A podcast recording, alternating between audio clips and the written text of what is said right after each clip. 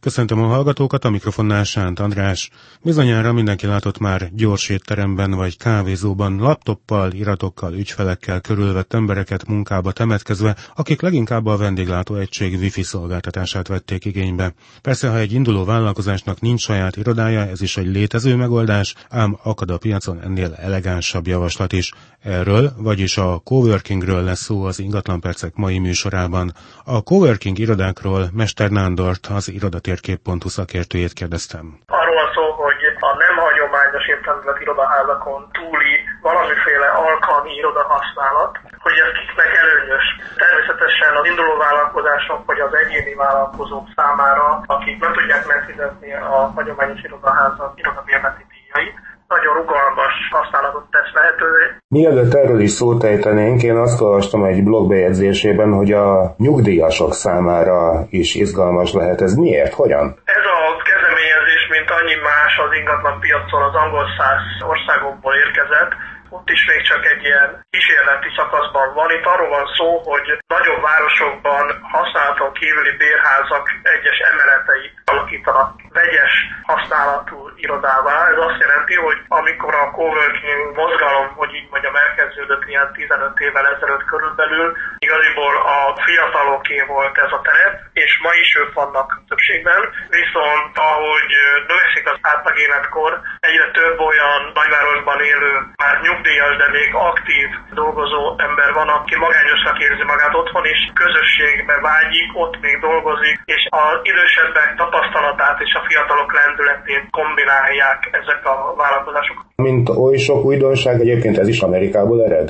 Így van, onnan most a legfrissebb ilyen példa New Yorkban van, Manhattan egyik kevésbé frekventált területén indítottak egy ilyen overking irodát, és az első tapasztalatok azt mutatják, hogy nagyon hatékonyan tudnak együttműködni a 60-as éveik elején járók, és azok is, akik még csak ilyen 20 évesek. Elsősorban azt használják ki, hogy ez egy találkozó hely is. Üzleti ötletek születnek abból, hogy az emberek kommunikálnak egymással, és nem csak interneten keresztül, hanem életben is találkoznak. Hogyan működik egyébként egy coworkingi irodaház? Tehát mennyi például a bérleti díj, milyen szolgáltatásokat nyújt, milyen bérleti konstrukciók léteznek?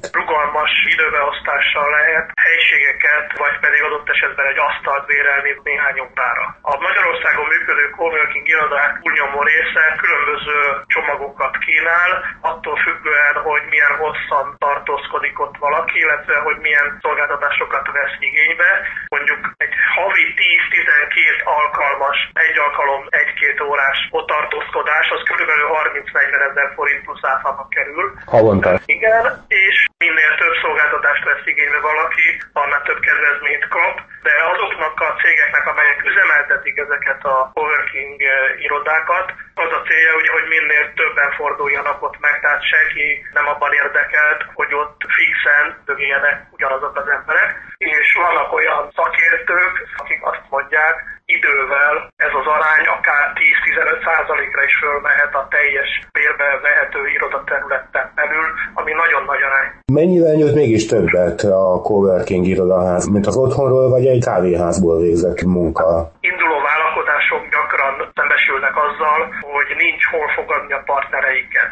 Nem lehet egy kávéházban üldögélni és oda hívogatni az embereket. Személyes példát mondok erre.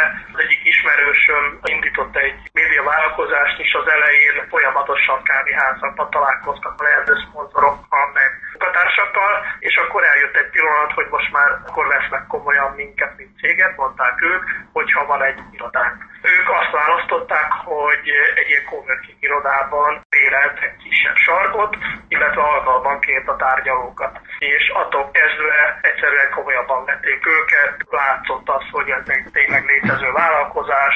Mester Nándort az irodatérkép.hu szakértőjét hallották.